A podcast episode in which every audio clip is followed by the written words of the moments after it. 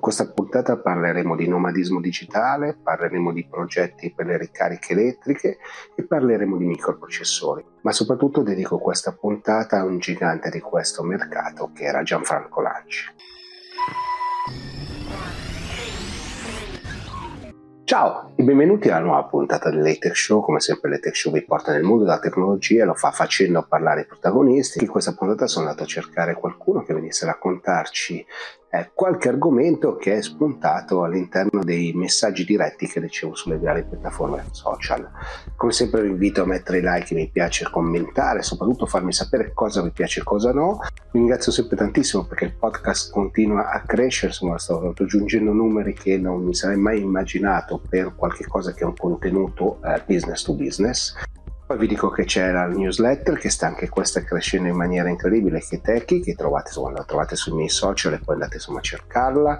C'è il libro che sta andando molto bene, CPT e la rivoluzione dell'intelligenza artificiale applicata alle aziende. E infine insomma c'è Vita d'Ufficio che è il podcast che prende spunto dagli smart break che sono i miei appuntamenti quotidiani alle 11 su tutte le mie piattaforme e non solo, anche quelle di business community insomma e molte altre, qualche associazione sta iniziando a riproporlo. Come ho detto all'inizio, dedico questa puntata a Gianfranco Lanci, un vero gigante dell'elettronica del consumo del digitale in Italia. Lo ricordo veramente con le poche volte che ci siamo incontrati con grandissima simpatia. Ho un aneddoto che una mattina, 7.30 del mattino, Rainate, lui aveva già fatto due o tre riunioni e ci siamo visti e lui cordialissimo mi ha raccontato quello che dovevamo fare insieme, quindi cosa mi ha fatto molto molto piacere. È sempre stato un di grande esempio nelle aziende in cui ho lavorato, a partire da Texas Instrument, in Acer, ricoprendo un ruolo mondiale, in Lenovo che è partito quasi dalla porta di servizio fino a ricoprire un ruolo rilevante a livello mondiale e a questo punto insomma vorrei abbracciare Giuditta e i figli e, e niente, mi, mi spiace veramente tantissimo per Gianfranco. A questo punto partiamo con la puntata. Sono qui con Paolo Canepa di Intel perché? Perché volevo parlare di, di, di, processori, dell'evoluzione dei computer, insomma ci sono tante cose, poi insomma qua si va di generazione in generazione e si parla di nuovi processori, nuove possibilità, nuove opportunità e poi insomma si sfida sempre un po' la legge di Moore. Quindi intanto benvenuto qua Paolo all'Etech Show e raccontami un po' quello che stai vedendo che poi eh, il signor Moore è, um, vive vegeto, tra l'altro ho avuto tanti anni fa il piacere di incontrarlo una, una mattina e devo dire che quando incontri questi personaggi è una cosa affascinante. Allora, uh, generazione in generazione, eh, sempre con una cadenza abbastanza certificata da questo punto di vista. Abbiamo, uh, abbiamo avuto il lancio della tredicesima generazione, prima nel, nel quarto trimestre eh, del eh, 2022 nel segmento desktop enthusiast e poi siamo arrivati al CES di Las Vegas il, eh, il 3 di gennaio di quest'anno dove Intel ha annunciato sia il eh, follow up, il proseguimento della linea di processori desktop che eh, quindi segmenti eh, per mondo uh, mainstream, perché avevamo già annunciato il segmento uh, gamer, overclockabili, eccetera, eccetera, e poi abbiamo annunciato la tredicesima generazione per i prodotti portatili in tre fondamentalmente categorie, la linea H, la linea P e la linea U. E questo uh, ha portato ancora maggiore innovazione, quindi maggiori performance, efficienza per, per core eh, per quello che riguarda il, eh, la parte di single thread e incredibile per la parte di multithread.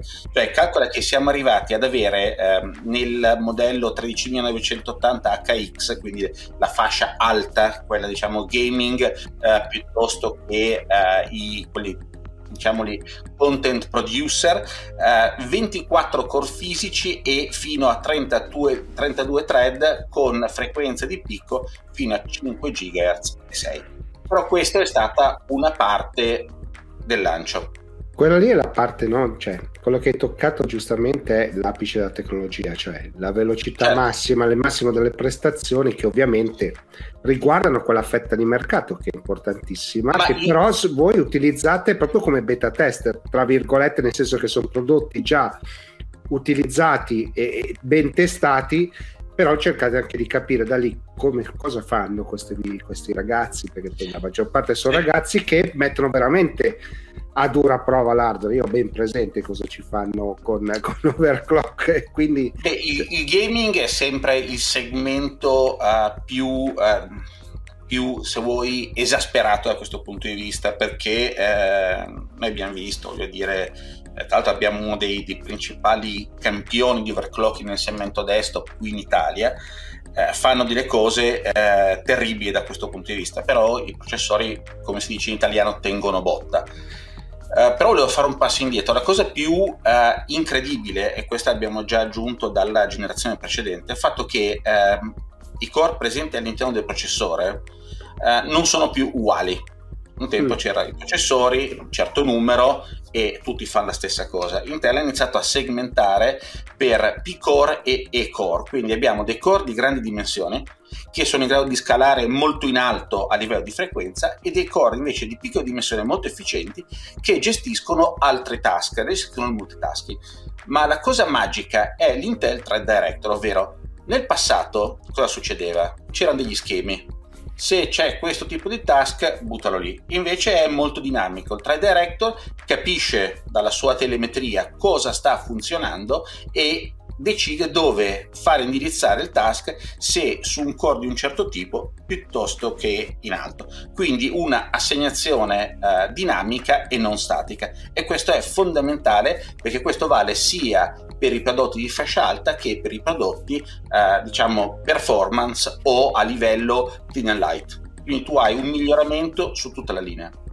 Allora raccontiamo anche un pochino la storia no, dei microprocessori perché è fondamentale, no? servono per fare i calcoli all'interno del computer. Ovviamente ci sono calcoli semplici e calcoli più complessi. Quando siamo in un videogioco siamo, abbiamo dei calcoli complessi che peraltro una parte con la grafica viene demandata addirittura a un altro sistema, un altro processore che fa quel lavoro lì e Oggi, avendo più processori, ovviamente si deve scegliere, e tu ce l'hai raccontato bene, dove mandare no? certi task. Quindi certi, certo. certi calcoli si decide, e voi avete questa tecnologia che, racconta, che fa questo, no?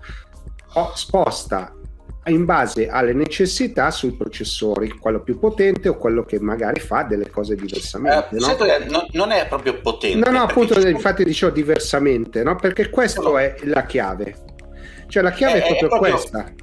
È il software, è il modo in cui è scritto e compilato il software. Se è un software che richiede un numero limitato di core, quindi non è diciamo, progettato per essere multithreaded, ma necessita una elevata frequenza e molto spesso i videogiochi sono fatti in questo modo, allora in questo caso vanno a operare i core performance. Se invece hai applicazioni tipo Office o applicazioni anche di rendering in cui il calcolo deve essere splittato su un numero maggiore di core, a questo punto viene indirizzato in modo dinamico.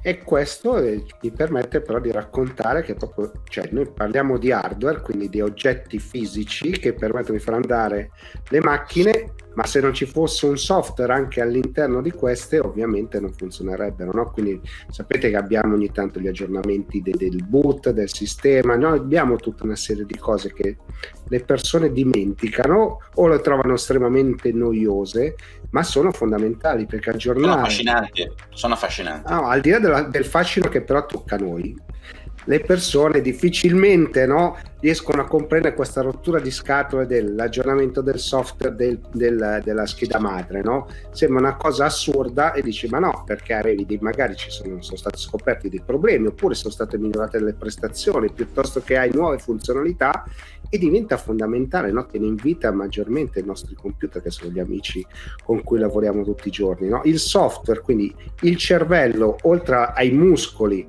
dei processori fisici fanno la grande differenza, no? Cioè davvero certo. oggi è lì che si gioca la grande partita. Ma sai, l'aggiornamento, è, e questo è un qualcosa che deve passare nella testa delle persone, è fondamentale. Tu dicevi prima, ci sono scoperti di bug eh, e quindi eh, costantemente vengono scoperti, ci sono ricercatori, noi stessi abbiamo ricercatori che lavorano per noi per trovare i bug che noi andiamo a, a, chiudere da questo punto di vista, però a volte ci sono delle applicazioni nuove, nuove funzionalità. Eh, piuttosto che sicurezza. Restare indietro con gli aggiornamenti è un gravissimo errore da questo punto di vista. Gravissimo errore. Poi ricordiamoci che voi siete al centro però di un ecosistema, cioè voi create una parte di, quel, di quegli oggetti che utilizziamo, no? Dopodiché ovviamente ci si interfa- voi vi interfacciate con i vari produttori, i produttori di schede, no? Credo che anche questo sia una, un grande modo per continuare a migliorare, no? Perché ovviamente vi arrivano... La collaborazione con l'ecosistema è fondamentale Abbiamo fatto che eh, magari Intel è sempre riconosciuta storicamente per la, la parte hardware, ma ehm, nel mondo per esempio Linux del, del, è uno dei principali contributori. Non ti so dare ad oggi il numero degli sviluppatori dipendenti Intel, ma è, è incredibile. E poi comunque voglio dire tutta la parte di eh, ottimizzazione, sviluppo, eh, software, driver viene fatta sempre in casa Intel. Detto questo, quindi ci hai aperto una finestra che però vorrei richiudere perché sennò ci porta lontano la discussione di oggi, eh, da utente o sì. comunque da chi deve decidere no, che macchina andare a, a scegliere, no? perché poi i computer sono delle macchine con cui noi lavoriamo tutti i giorni. Ovviamente oggi si trova di fronte a 1200 opportunità, no?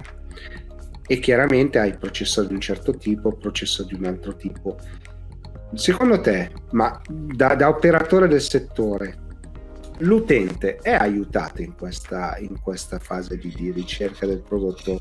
E te lo dico perché insomma tu fai marketing e quindi dovrebbe essere la tua prima interrogazione, no?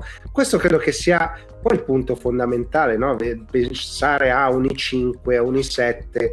Molto spesso io insomma, consiglio a chi usa Word non, non, ti serve grande potenza, ti serve altro, magari ti serve batteria, ti serve uno schermo migliore, no? Cioè, ci sono tanti, tanti parametri.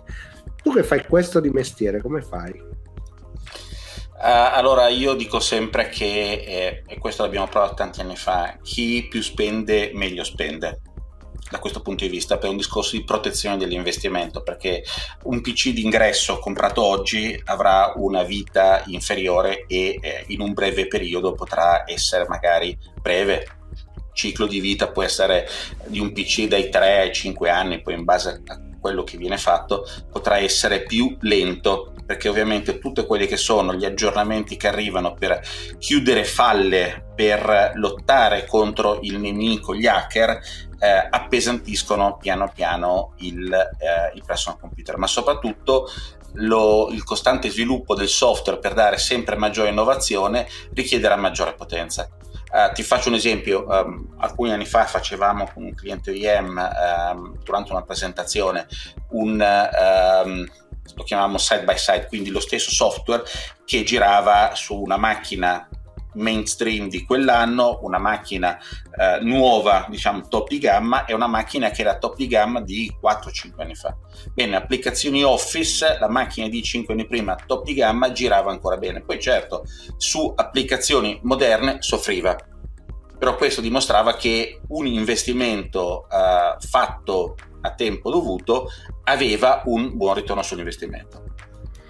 Questo insomma sostanzialmente ci aiuta, no? nel senso non risparmiare sì, perché poi insomma siamo in una fase economica un po' complicata, quindi sicuramente risparmiare, ahimè, aiuta a vivere. Promo, nel mondo si vive di promozione, però ti porto un altro uh, è un po' una forzatura. Io ho seguito il segmento il mercato svizzero e un cliente multinazionale americano che vendeva in Svizzera diceva no ma io le macchine di ingresso non le metto neanche a listino perché i miei clienti svizzeri cercano un certo tipo di investimento perché sono molto attenti da questo punto di vista. Cioè non deve essere il prezzo che vende il prodotto ma dovrebbe essere la funzionalità e il periodo di utilizzo del prodotto che dovrebbe guidare l'investimento però tu sai che insomma le gare che fanno le aziende, no? le grandi aziende per acquistare i prodotti poi vanno a scegliere qualcosa che poi non sempre no, è adeguato perché? Perché poi devi fare eh, devi tirare la eh, cinghia, diciamoci le cose come stanno, no? però non è una grande non, idea. Non è sempre la cosa giusta per il dipendente perché eh, diminuisce la produttività del, del, del cliente. Poi volevo, non, non voglio entrare in casi specifici, ma ho avuto uh, degli esempi in cui un, uh, un ex collega uh, si spostò da un cliente che, pre- che comprò in un, una gara un, un, PC molto economico, disse io la mattina arrivo in ufficio, accendo il PC, e vado al bar, prendo il caffè, quando torno sta ancora caricando, perché il problema è che nel momento, e qui c'è la grossa differenziazione tra una macchina nata per il mondo consumer in cui deve girare un sistema operativo e poco e una macchina enterprise che deve avere delle caratteristiche di sicurezza, encryption eh, per proteggere quelli che sono i dati, le proprietà intellettuali dell'azienda. A quel punto diceva utilizzare questo tipo di PC ed era l'unico in azienda a cui era caduto per errore, sembrava una cattiveria. Um, non gli permetteva la produttività corretta nell'arco della giornata. Poi ricordiamoci no, che al di là di tutto, siccome il computer è in un ecosistema, no, c'è tutta la parte di networking e lì c'è tutta la parte di sicurezza, c'è tutta la parte di gestione delle schede grafiche e anche lì c'è tutta una parte che va collegata. No? Quindi non sempre... Allora, dif- Scusami? Il wifi che il può wifi essere più o meno veloce. Cioè. cioè ci sono tanti, no? tanti aspetti che, che, appunto cambiano, cambiano le prospettive, no? però la produttività si misura in quanto tempo riesco a fare qualcosa e se riesco a farlo al meglio. No? Quindi la certo. misurazione, tutto sommato, è semplice. Io non capisco diciamo certe cose, io non capisco le aziende che vanno a comprare prodotti consumer per usarli in azienda, perché non sono pensati per quel mercato. Allora, l'hardware l'hardware e il software dovrebbero essere per l'utente trasparenti da questo punto di vista. Io lo uso e non devo stare ad aspettare, non devo avere un qualcosa che mi blocca perché c'è un, un, un gap di performance, piuttosto che di connettività, piuttosto che qualunque altra cosa. E poi deve, la macchina deve essere sicura. Se non abbiamo questi parametri, insomma, non ci siamo. Ultima domanda, no? Allora, piattaforma Evo mi sembra che sia la, la direzione che state imbo- imboccando proprio sotto tanti punti di vista. Poi c'è tutta la parte di server, ma non entriamo in, quella, in quell'ambito perché ce la complichiamo. Ma ti saresti mai aspettato tre anni fa di vedere questo tipo di macchine? Cioè, sinceramente, ultra sottili, molto potenti, buona batteria. Non mi devo portare in giro un, caricabat- un caricatore grosso così per un portatile che pesa più del portatile, perché anche questa cosa qui eh, siete riusciti a invertirla, no? Eh, te lo saresti mai aspettato? Allora, la risposta è sì, anche perché ehm, non è un qualcosa che nasce eh, così casualmente, uno si sveglia una mattina e dice ciao facciamo una piattaforma. In realtà il percorso per arrivare ehm, a questo punto è molto molto lungo. Tu sai che io sono in Intel dal 1999 e quindi ho vissuto dei periodi addirittura in cui i costruttori mettevano dei eh, processori desktop all'interno dei computer e, e per poterli far funzionare, quindi non erano componenti a basso voltaggio, quindi dovevano mettere grandissime batterie, dei grandissimi dissipatori e tu avevi un trasportabile. A quel punto Intel eh, inventò, partendo da zero, la piattaforma Centrino-Centrino, uh-huh. che eh, aveva all'interno un microprocessore nato da zero per avere degli stati di risparmio per un portatile aggiunse, e qui eravamo, uh, se, se, vogliamo pensare, il wifi fino a 15 anni fa, se non ricordo esattamente la data, non esisteva sulle macchine. Chiaro. Cioè abbiamo detto da domani il wifi deve essere obbligatorio e Intel ha lavorato alacremente per far sì che nei posti che diciamo in tutti i luoghi in cui la popolazione eh, diciamo viaggiava, eh, dormiva, ci fosse la disponibilità.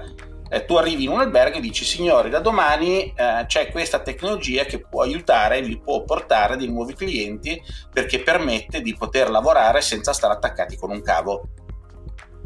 Gli alberghi, gli ospedali, i ristoranti, ovunque. Cioè non esisteva questa cosa qui. Cioè si gridava miracolo in quella catena eh, di, uh, di coffee shop c'è il wifi e le persone andavano a bere il sì, caffè. Sì, sappiamo insomma la, la, fortuna di alcuni brand eh, poggia cioè, proprio su questo. Eh. Però è l'avere capito che cambiavano le prospettive. E quindi Intel è iniziato prima con Centrino, dando delle specifiche di piattaforma, cioè ci siamo spostati al dire all'interno del notebook c'è un processore e un chipset. Abbiamo detto è una piattaforma, quindi deve avere certe caratteristiche che non erano solo processore. Processore, la connettività, la dimensione, il peso, un certo tipo di schermo. Poi dopo qualche anno Intel ha fatto un altro grandissimo investimento, dando una spallata al mondo dell'IT creando la piattaforma Ultrabook. Mm-hmm. A quel punto ha detto deve essere spesso, deve pesare ancora un, un, un certo numero di chili ed avere o un disco a sto solido, perché il disco poi era uno dei colli di bottiglia, oppure avere un hard disk con un piccolo modulo flash per cercare di velocizzare il funzionamento. Ha portato il touch, non c'era il touch sul portatile. Se oggi tu mi dai un portatile senza touch, io mi nervosisco perché è, è, trasparente il modo in cui io interagisco con il personal computer. Veramente mi nervosisco. E la piattaforma Evo è stata un'altra promessa. E quando Intel fa una piattaforma e l'annuncia al mercato, fa una promessa di un certo tipo di performance a colui che la utilizzerà quindi durata della batteria, accensione veloce, eh, certi tipi di performance, la connettività, un certo numero di porte eh, Thunderbolt piuttosto che USB 4 per trasferire i dati molto velocemente. E al CES di Las Vegas abbiamo annunciato sempre queste caratteristiche, diciamo la nuova, il nuovo protocollo o le nuove richieste per poter aderire ed essere certificati, perché è una certificazione che Intel dà ai produttori, quindi sempre maggiore crescita e performance e soddisfazione del cliente, ma abbiamo aggiunto anche un programma per le periferiche. Quindi nel momento in cui tu compri un certo tipo di periferica avrai un'esperienza migliorativa. E poi aggiungo un'altra cosa molto carina noi abbiamo sempre un telefonino, sempre disponibile eh, sulle nostre scrivanie, però sono due periferiche. Intel ha annunciato sui prodotti Evo la disponibilità di un software che si chiama Intel Unison o Unison mm-hmm. come vogliamo dire in italiano, che permette di utilizzare tutte le funzionalità del telefono direttamente sul PC fare la chiamata, comporre il numero, lo scambio di informazioni e va provata questa cosa qui. Perché e non vedo l'ora. Cambia e questo funziona sia con iOS che con Android. Mm, nel momento in cui tu lo provi, cioè il tuo PC diventa l'unica periferica che tu utilizzi quindi non devi costantemente prendere adesso rispondo al, rispondo al telefono dal computer. Rispondo da lì e quindi è tutto in un unico posto. Quindi finalmente ci stiamo arrivando a questa convergenza è quello che tu fai con Whatsapp l'applicazione Whatsapp che la puoi avere anche sul personal computer Chiaro. però era limitata a un'app. Adesso tu scambi i file da una parte all'altra prendi le telefonate vedi i messaggi come se tu avessi allo stesso modo tu avessi il telefono in mano. E questa è una grandissima evoluzione per i consumatori Grazie Paolo per essere stato qui su Tech Show, come sempre sei preciso nelle cose che ci racconti, mi ha fatto un po' Grazie, di confusione, tanti argomenti e voltiamo pagina. Quando si parla di mobilità, di mobilità elettrica, no? molto spesso si parla dei, dei, mezzi, ma in realtà sono i servizi, quindi quello che ruota attorno che può fare la grande differenza. Per questo ho invitato Alberto Stecca di Silla Industries proprio per raccontarci che cosa stanno facendo e perché insomma un'azienda italiana si sta muovendo in questo mondo. Quindi grazie Alberto per essere qui alle Tech Show e partiamo proprio da, da, da, dalla tua storia, quindi da dove è nata l'idea, da dove sei partito. Eh, io sono cresciuto in una famiglia di imprenditori eh, dell'auto. Eh, sono stato la terza generazione a mandare avanti una concessionaria in provincia di Venezia. E, ehm, quindi insomma sono cresciuto in mezzo alle macchine, immaginami da ragazzino nell'officina o nel piazzale dei veicoli da rottamare che imparavo a guidare perché tanto le potevo sbattere su e giù. Eh, ne- negli anni, eh, dopo il 2008, quando in Italia e in Europa comunque c'è stata una grossa battuta d'arresto del, del mercato automotive o comunque di un primo ridimensionamento rispetto ai volumi che si immaginavano, um, il, cambiamento verso uh, quello che è tutta la mobilità elettrica è un qualcosa di tremendamente recente. Eh, io ho iniziato a provare le prime elettriche, ad appassionarmi a questo settore dopo aver gestito la concessionaria di famiglia nel 2016 e posso dirti che erano anni in cui a livello di investimenti, di business e quant'altro, di grandi mercati, assolutamente eh, in Italia non, si, non, se ne poteva parlare, era vista come un qualcosa di nicchia o relegato alle grandi, ehm, alle, ai veicoli di, di lusso, di, di, di, importi assolutamente inarrivabili, come potevano essere le Tesla in quegli anni, eh, o magari a mezzi per usi alternativi piuttosto che per eh, di piccolissimo taglio, ecco, non da città o da viaggio. Sai, eh, nel frattempo il tema di tutto ciò che è sostenibilità, non solo mobilità, ma quindi eh, rinnovabili e avere, eh, dare un, un, un, uno stile di consumo più sostenibile a tutto il mondo è diventato un qualcosa di sempre più caldo e a quel punto si è cominciato a capire che la mobilità elettrica, se eh, è, quindi è alimentata da fonti rinnovabili, può eh, dare un grossissimo contributo nell'equazione della transizione ad una sostenibilità globale. E dall'altra parte anche tutto il fenomeno dell'elettrificazione che sta eh, tuttora avvenendo e nel suo pieno a livello mondiale si sposa molto bene con eh, quella che è la tecnologia delle, delle auto elettriche.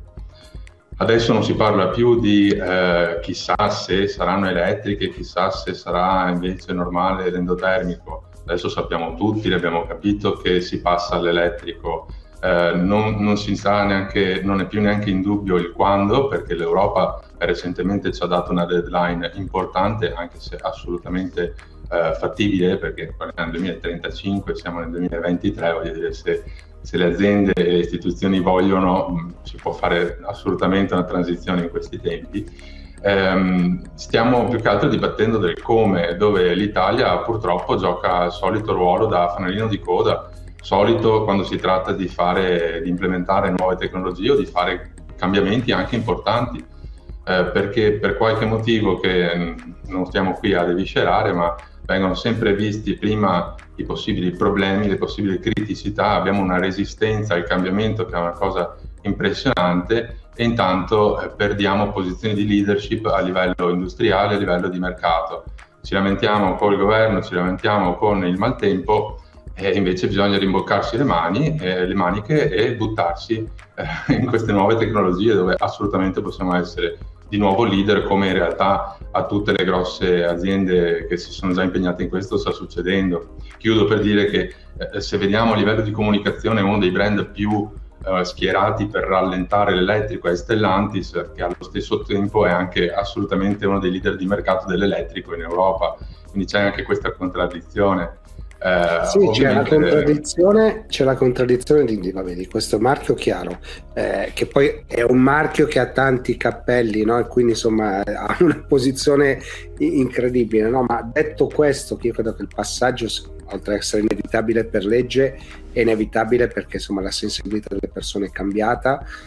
Prima c'era anche resistenza perché mancavano le colonnine per ricaricare, adesso insomma stanno iniziando a aumentare, anche qua insomma ci sono dei passi, son, non, non, sono passi piccoli da fare, sono lunghi passi da fare, però sicuramente quello è il percorso, no? E tu in questo contesto come, come ti ci vedi? Ah, eh, beh, in quegli anni lì, quando eh, ho provato la prima elettrica, era sicuramente un veicolo, al di là delle performance eh, e del costo, insomma, è qualcosa che secondo me cioè, non riscuoteva il mio interesse a livello imprenditoriale. Eh, però ho cominciato ad appassionarmi al brand e eh, quel, quel, pazzo scatenato che, che, ha portato Tesla ad essere quello che è oggi, già in quegli anni diceva voglio fare una macchina da 30.000 dollari che fa 1000 km di autonomia.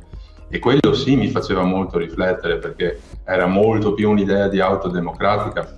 E da lì ho cominciato ad appassionarmi e eh, oggi posso dirti che dirigo con grandissima soddisfazione questa realtà che produce soluzioni per eh, la ricarica in ambiente privato o semipubblico dei veicoli elettrici. Eh, se consideri che noi siamo nati eh, come brand nel 2021 e abbiamo fatto 4.000 pezzi L'anno prima ne avevamo fatti 200, quest'anno nel 2022 ne abbiamo fatti eh, qualcosa di più di 13.000. Eh, ormai siamo un team di 40 persone, progettiamo, sviluppiamo e produciamo qui a, a Padova, voglio dire, insomma, non è che siamo andati in Cina ad alimentare l'invasione asiatica, eh, che è un altro dei temi molto, molto ricorrenti no, su questo. E, e, quindi dal mio punto di vista, sai, eh, si, può, si possono fare veramente delle belle iniziative ehm, è, è, tutto da fare perché comunque eh, l- la quota di matricolato elettrico resta una minuscola parte in questo momento in Italia, ma anche in tanti altri stati che stanno galoppando di più, siamo solo agli albori. E dall'altra parte la nostra vision era quella di cercare di fare degli aggeggi, dei dispositivi, delle soluzioni che rendessero eh, più facile assicurarsi che questa mobilità sia alimentata da fonti alternative eh, quindi tutta la struttura di ricarica che è specializzata nel valorizzare l'energia solare piuttosto che il sistema d'accumulo. Allora, mi piace questa piega che stai prendendo questa intervista, no? Perché tu mi hai detto, noi realizziamo progetti, progetti che vanno sulle rinnovabili. Quindi nel momento in cui, insomma, voi partite con qualcosa, l'idea è precisa, cioè non è che ci possono essere dubbi. Deve autogestirsi, deve essere autosufficiente dal punto di vista ecoambientale, no? Questa è la chiave che poi vi differenzia. Uh, beh, mh, mm, sai, come tutti, quando parte un nuovo, un nuovo filone di, di, business o di mercato, eh, ogni personaggio che ha iniziativa imprenditoriale è libero di metterci, sì. quindi come sempre quando ci sono dei nuovi incentivi, per esempio tantissimi operatori si buttano nel mercato, tanto del prodotto che oggi si può trovare, tante delle iniziative sono cose rimarchiate e magari importate dalla Cina o dall'estero. Noi ci siamo messi a fare questo eh, per passione, perché prima di tutto siamo automobilisti elettrici e poi perché eh, a noi piace tantissimo l'idea che si possa guidare, eh, arrivare a casa la sera e fare un refill con um, dell'energia che abbiamo immagazzinato nel nostro sistema d'accumulo piuttosto che ricaricare con, con, con l'energia del sole che ho dal mio impianto solare. Questo secondo noi è, è, è, come dovrebbe andare, è come si può anche farla andare perché è più facile di quello che si pensa. Quindi Sicuramente ci contraddistingue sul mercato eh, il fatto che nelle nostre soluzioni, nei nostri prodotti, eh, si trovano tutta una serie di attenzioni che sono dedicate agli automobilisti, che sono vissute, perché eh, prima di tutto prodotto, sono prodotti che nascono prima di tutto per noi in un certo senso. Allora, è vero, siamo, siamo tutti automobilisti, chi più elettrico, chi ibrido, chi invece non, non rientra in questo mondo, no? però ovviamente il progetto è devi ricaricare no? ed è oggettivamente un po' la, tra virgolette la rottura di scatole della macchina elettrica no? se si riesce a fare in maniera semplice no nel senso che se devo fare un lungo viaggio lo sai benissimo che insomma mi tocca fermarmi quindi può essere un vantaggio o uno svantaggio però questa è la differenza con, con le macchine tradizionali come le abbiamo conosciute no? ma detto questo io arrivo a casa devo avere la libertà di caricarla deve essere, cioè la cosa che fa piacere è che sia ricaricata in un modo ecosostenibile ma soprattutto intelligente perché poi quella fa la differenza no? il tipo di servizio perché al di là di tutto dell'idea è il tipo di servizio erogato no? che fa la differenza credo che lì voi vi la giocate un attimino eh beh, sì, diciamo che mh, le auto elettriche non sono un'invenzione recente, non le ha inventate Elon Musk. Allo stesso modo, i sistemi per ricaricarle sono dispositivi che si trovano sul mercato da diversi decenni. Però, essendo sempre stato un mercato appunto molto settoriale, molto di nicchia, ehm, ci siamo trovati di fronte a una situazione dove le soluzioni disponibili erano molto industriali, ecco, poco user friendly. Quindi abbiamo completamente rivisto questo concetto e abbiamo pensato nella mobilità del futuro che è perfettamente integrata con la casa, qual è il ruolo che gioca la struttura di ricarica. Quindi oltre ovviamente a consentire di ricaricare il veicolo abbiamo apportato una serie di funzionalità e di eh, miglioramenti a questo tipo di tecnologia come la possibilità di programmare le ricariche per una fascia oraria perché ti costerà meno piuttosto che eh, consentire di ricaricare solo eh, con l'energia proveniente, dall'eccesso di produzione fotovoltaica, eh, la compatibilità con le varie sperimentazioni che si fanno a livello statale eh, per incentivare la ricarica, ecco, tutte queste cose che generalmente mancavano nel mondo dei, dei caricatori. eh, oggi per chi può attrezzarsi di un caricatore nel proprio garage può permettersi di passare all'elettrico, perché assolutamente non è oggi ancora per tutti, per tutte le tasche, però sicuramente è importante poter eh, ottenere la miglior efficienza possibile a livello di utenza e con questa tipologia di funzionalità sicuramente è più facile. Quindi versatilità, facilità insomma di, di, di, di, implementazione perché poi insomma come hai raccontato il servizio vuol dire proprio questo cioè scegliere da dove caricare in che modo con che tempi con che costi perché poi anche lì sul costo ci, ci sono sempre mille discussioni in atto no? quindi eh, io credo che proprio sia il servizio quello che voi riuscite a, a erogare che fa la differenza che poi permette di andare a scegliere voi piuttosto che un prodotto standard no? perché poi ripeto, tu l'hai già raccontato, ce ne sono migliaia di prodotti standard che però fanno più o meno quella cosa, cioè ricaricano, invece voi insomma riuscite ad agganciarci qualcosina in più.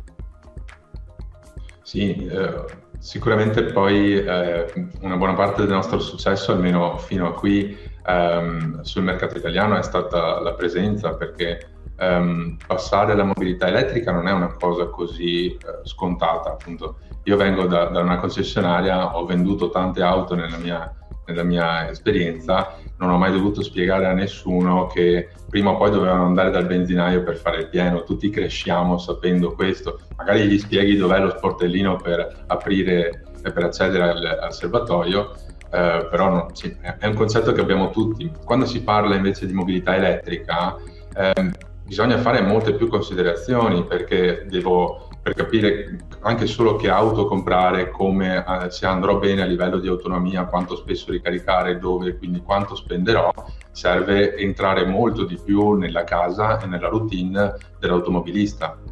Eh, inevitabilmente questo comporta un tipo di relazione diversa che abbiamo noi oggi come produttori di dispositivi con i nostri clienti e con tutta la filiera di rivenditori e installatori che ci sta nel mezzo che devono essere adeguatamente formati e supportati in tutte le fasi per far sì che alla fine il cliente possa avere il prodotto installato, ritirare l'auto in concessionaria e iniziare a godersi la macchina elettrica con tutte le sue funzionalità senza intoppi. Assolutamente. Allora Alberto, grazie mille perché ci hai portato al mondo della mobilità, ma soprattutto al mondo dei servizi all'italiana, perché insomma quello che fa la differenza poi è anche questo, no? perché non l'abbiamo sottolineato abbastanza, però voi siete più che italiani e quindi lavorate in questa maniera. E quindi questo insomma fa, fa, piacere, insomma la transazione c'è, è inutile che lo neghiamo, ci vorranno del, del tempo, però per fortuna esistono delle aziende come la tua insomma che fanno questo e ci accompagnano in questo percorso. Quindi grazie Alberto per essere qui all'High Tech Show grazie a te, Gigi. e voltiamo pagina.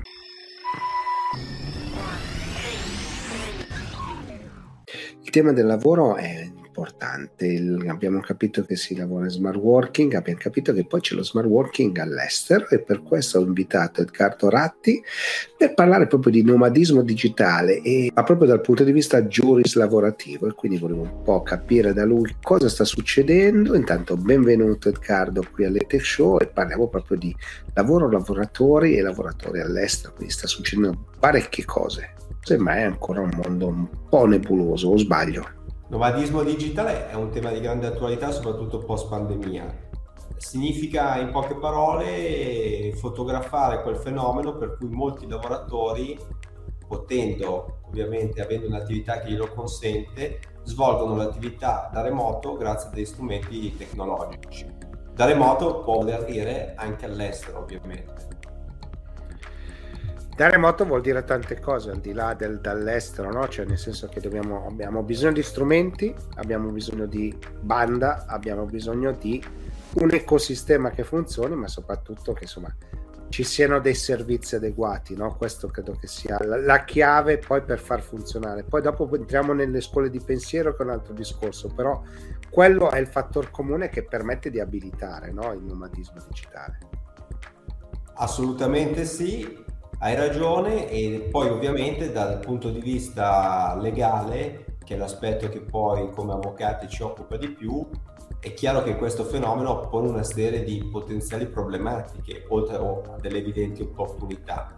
Problematiche che possono essere di natura fiscale, previdenziale eh, di coperture assicurative soprattutto appunto laddove il rapporto sia svolto all'estero e quindi è opportuno che in questa situazione ci sia eh, una condivisione fra l'azienda, eh, datrice di lavoro e il lavoratore perché le cose si facciano bene.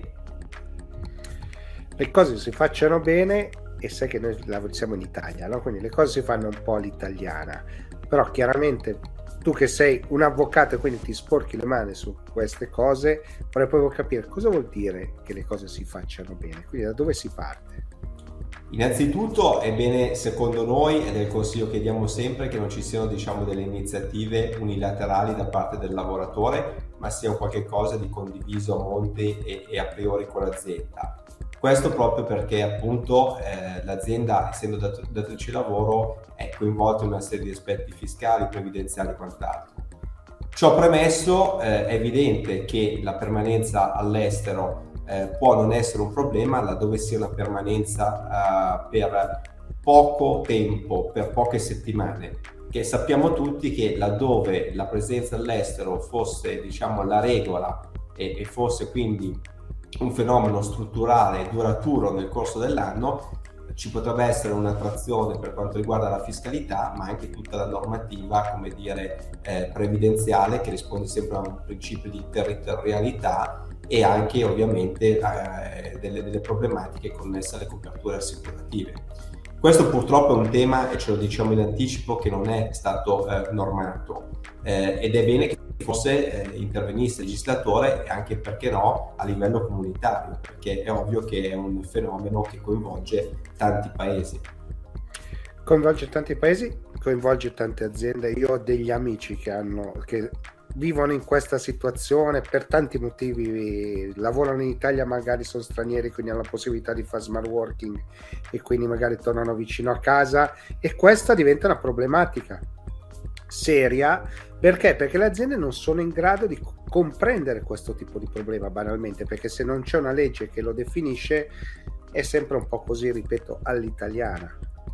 Sì, diciamo che le aziende più, più evolute, ovviamente, grazie anche a un uh, supporto consulenziale, hanno implementato delle policy e delle linee guida per disciplinare questi tipi di attività e con un po' di attenzione eh, si, può, si, può, gestire il fenomeno. Eh, ripeto, il tema è soprattutto evitare delle lunghe permanenze all'estero che possono causare queste problematiche fiscali, previdenziali e assicurative di cui abbiamo appena detto. E quindi contingentando la presenza all'estero ovviamente si può uscire da questo tipo di, di, di potenziali criticità. Chiaro, però poi ripeto, la vita di tutti quanti noi è fatta no, di mille sfaccettature, no? Quindi, però le piccole aziende, le medie aziende che insomma fanno un po' fatica ad andare a cercare questo tipo di consulenza, no? Quindi chiaramente tu ti rivolgi a loro e quindi su queste dovremmo riuscire a badarci. Il concetto che sta nascendo secondo te, e quando chiedevi appunto che se ne occupasse l'Europa, è qualcosa che potrebbe diventare strutturale e quindi strutturato di conseguenza, perché poi questa è un'esigenza che c'è. Assolutamente, dici una cosa corretta. Eh, ci sono anche appunto molte professionalità e molte attività lavorative che si prestano in particolare a questo tipo di eh, nuova modalità. Eh, sicuramente eh, andare incontro a questo tipo di esigenze dei lavoratori vuol dire anche assicurarsi la fidelizzazione di queste risorse e avere una possibilità più facile di recruitment di queste risorse che spesso sono importanti per le aziende. Quindi è ovviamente un'ottica win-win quella di venirsi incontro. L'augurio è veramente che ci possa essere al più presto una disciplina che possa far chiarezza su questo tipo di, eh, di, figure e su questo tipo di rapporti che ad oggi sono un po' diciamo irrituali e sono un po' confinati in un'area di grigio e lasciati, consentitemi un po' l'espressione, alla, come dire, a una, disciplina fondata sul buon senso e sulla prudenza senso e prudenza, però visto che ti ho qua Edgardo cerco di allargare un po' il perimetro no? nel momento in cui raccontiamo lo smart working. No? Io tutte le mattine faccio un racconto alle 11 live no? il cambiamento che è in corso. Il cambiamento è trattenere i talenti, dare un senso delle cose che si vogliono fare, no? E anche il lavoro, insomma, è cambiato, cioè, cioè abbiamo visto il big quit e tante cose. Tu che lavori dalla, dalla, sull'altra parte della barricata e quindi devi capire come funzionano queste regole, devi aiutare le aziende a comprendere questo fatto. È un momento interessante e importante su cui insomma si fonderà il futuro, secondo te? Sì, sicuramente è un momento di, di svolta eh, dove sono maturate delle nuove idee anche dal punto di vista aziendale in termini organizzativi. Eh, la pandemia eh, ha lasciato anche qualcosa di buono e quindi come dire, ha, lasciato una riflessione su quello che possono essere dei modelli organizzativi alternativi rispetto a quelli classici che sono sempre stati in uso nel nostro paese.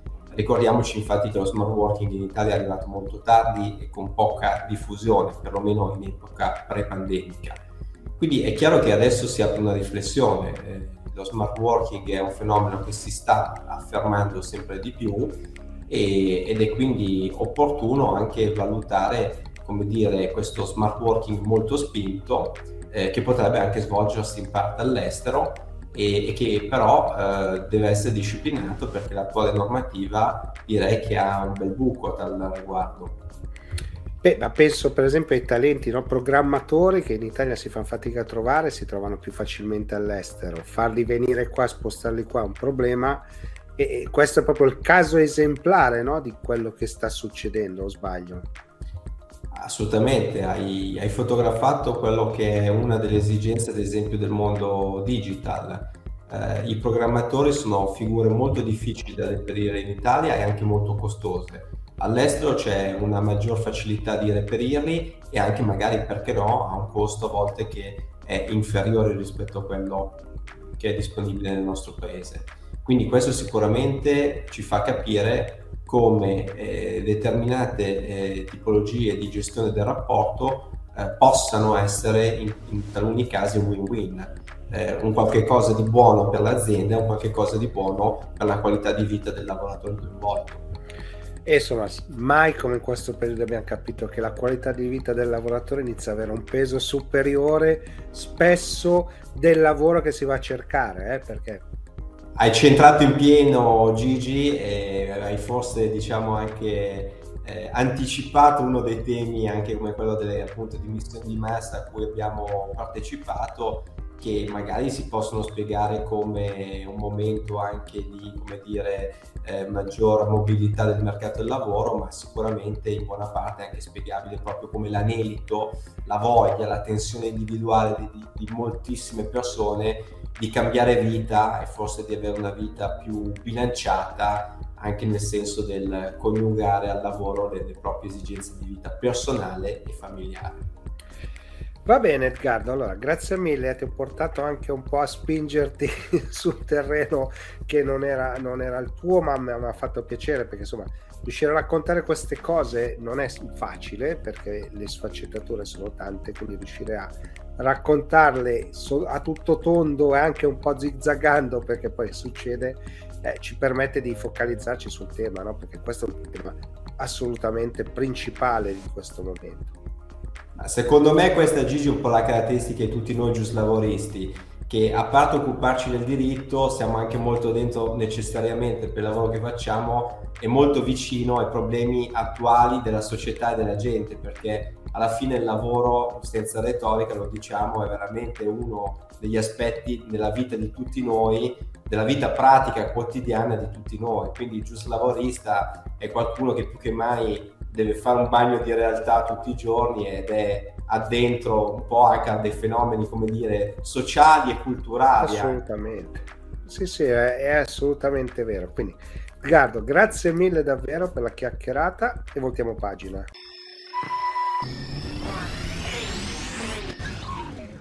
Siamo giunti al termine anche di questa puntata del Late Show.